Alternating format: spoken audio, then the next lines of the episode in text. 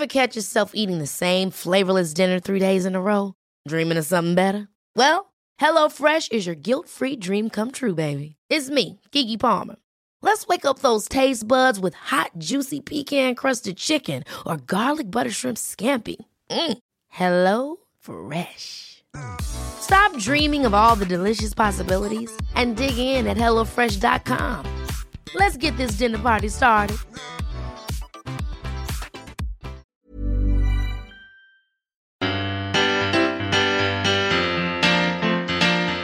Hello, this is Zane from Castology, here with something to pass the time and lift the mood during these strange times.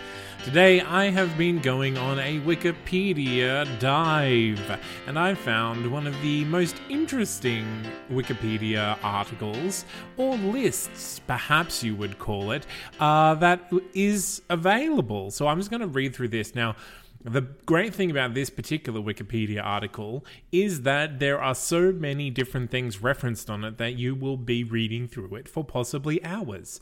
Now, it is called The Timeline of the Far Future. And it goes through the future of the Earth, the solar system, and the universe, the future of humanity, spacecraft and space, technological products, human constructs, astronomical events, calendar projections, nuclear power, a whole bunch of stuff. So what I'm going to do is I'm just going to give a quick scroll and pick out some of the more interesting parts. And then if you choose, if you're interested, you can just go and have a look at what else I've missed. So the first topic is future of the Earth, the solar system, and the universe. In 10,000 years, the red supergiant star Antares will likely have exploded into a supernova, and the explosion should be easily visible on Earth in daylight. There you go. If we fast forward right the way through to 100,000 years, Earth will likely have undergone a supervolcanic eruption large enough to erupt 400 cubic kilometers of magma. For comparison, Lake Erie is 484 cubic kilometers, so slightly less than the entirety of Lake Erie. 2 million years in the future will be the estimated time for the recovery of coral reef ecosystems from human caused ocean acidification. The recovery of marine ecosystems after the acidification event that occurred about 65 million years ago took a similar length of time 25 million years into the future, according to Christopher R. Scotese the movement of the San Andreas Fault will cause the Gulf of California to flood into the Central Valley. This will form a new inland sea on the west coast of North America.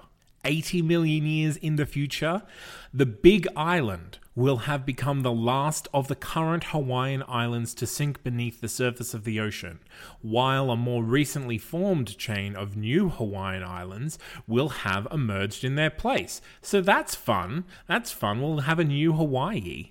However, things are not looking as great in the solar system because in 292 million years, this is the estimated time frame within which the rings of Saturn are likely to disappear. But if we fast forward to 3.6 billion years in the future, Neptune's moon Triton falls through the planet's Roche limit and potentially disintegrates into a planetary system similar to what Saturn has now. Now that's pretty far away from where we are now. So let's let's skip ahead to some of the entries in the future of humanity. Now, in 20,000 years from now, according to the glottochronology linguistic models of Morris Swadesh, Future languages should retain just one out of 100 core vocabulary u- words used on their Swadesh list compared to that of their current progenitors, meaning that 1% of the English language will remain as part of the English language, and what we speak in 10, 20,000 years will be different. Wonderful. That's why we don't see time travelers, everyone. Now, in 100,000 years, that's the time required to terraform Mars with an oxygen rich, breathable atmosphere using only plants with a solar efficiency comparable to the biosphere currently found on Earth. So, if we're going to terraform Mars to be somewhat Earth like, we're going to need to use something other than the plants that we currently have available. Interestingly, though, in 2 million years, Two million years from now, vertebrate species separated for this long will generally undergo allopatric speciation. Evolutionary biologist James W. Valentine predicted that if humanity has been dispersed among genetically isolated space colonies over this time, the galaxy will host an evolutionary radiation of multiple human species with a diversity of form and adaptation that would astound us. This would be a natural process of isolated populations, unrelated to the potential deliberate genetic enhancement technologies. So, basically, just by being split up from each other for so long, we would have different species of humans. Wonderful. Two million years before we can have golden retriever humans, is what I'm going for. However, it is not all good news. If we fast forward to 7.8 million years from now, humanity has a 95% probability of being extinct by this date, according to J. Richard Gott's formulation of the controversial doomsday argument. Now, I would really like to go further into what the doomsday argument is, but I'm not going to. I'm going to keep it nice, light, and friendly. But if you're interested, you can go and look at this Wikipedia article, and the links will be in the show notes to see what the doomsday argument is. Fast forwarding even further to 1 billion years in the future, this is the estimated lifespan of the two Voyager Golden records before the information stored on them is rendered unrecoverable, assuming that they haven't been damaged by any impacts in space or any other damage that they might come along before then.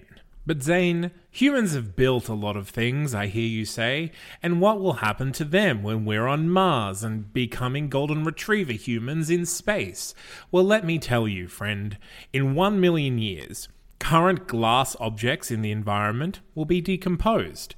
Various public monuments composed of hard granite will have eroded one meter if they're in a moderate climate, uh, and without maintenance, the Great Pyramid of Giza will erode to unrecognizability. One million years. On the moon, Neil Armstrong's one small step footprint at Tranquility Base will erode by this time, according uh, along with those left by all 12 Apollo moonwalkers due to the accumulated effects of space weathering. If you want to learn more about space weathering, you're going to have to have a look at this Wikipedia article because, again, very interesting, but I'm not going to go into it right now. In 7.2 million years, without maintenance, Mount Rushmore will have eroded into unrecognizability.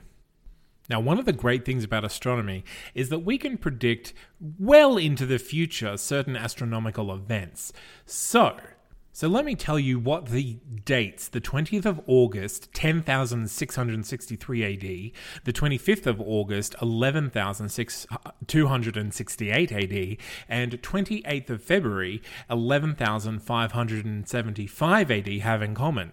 They will each, from the Earth's surface, feature a total solar eclipse and transit of Mercury.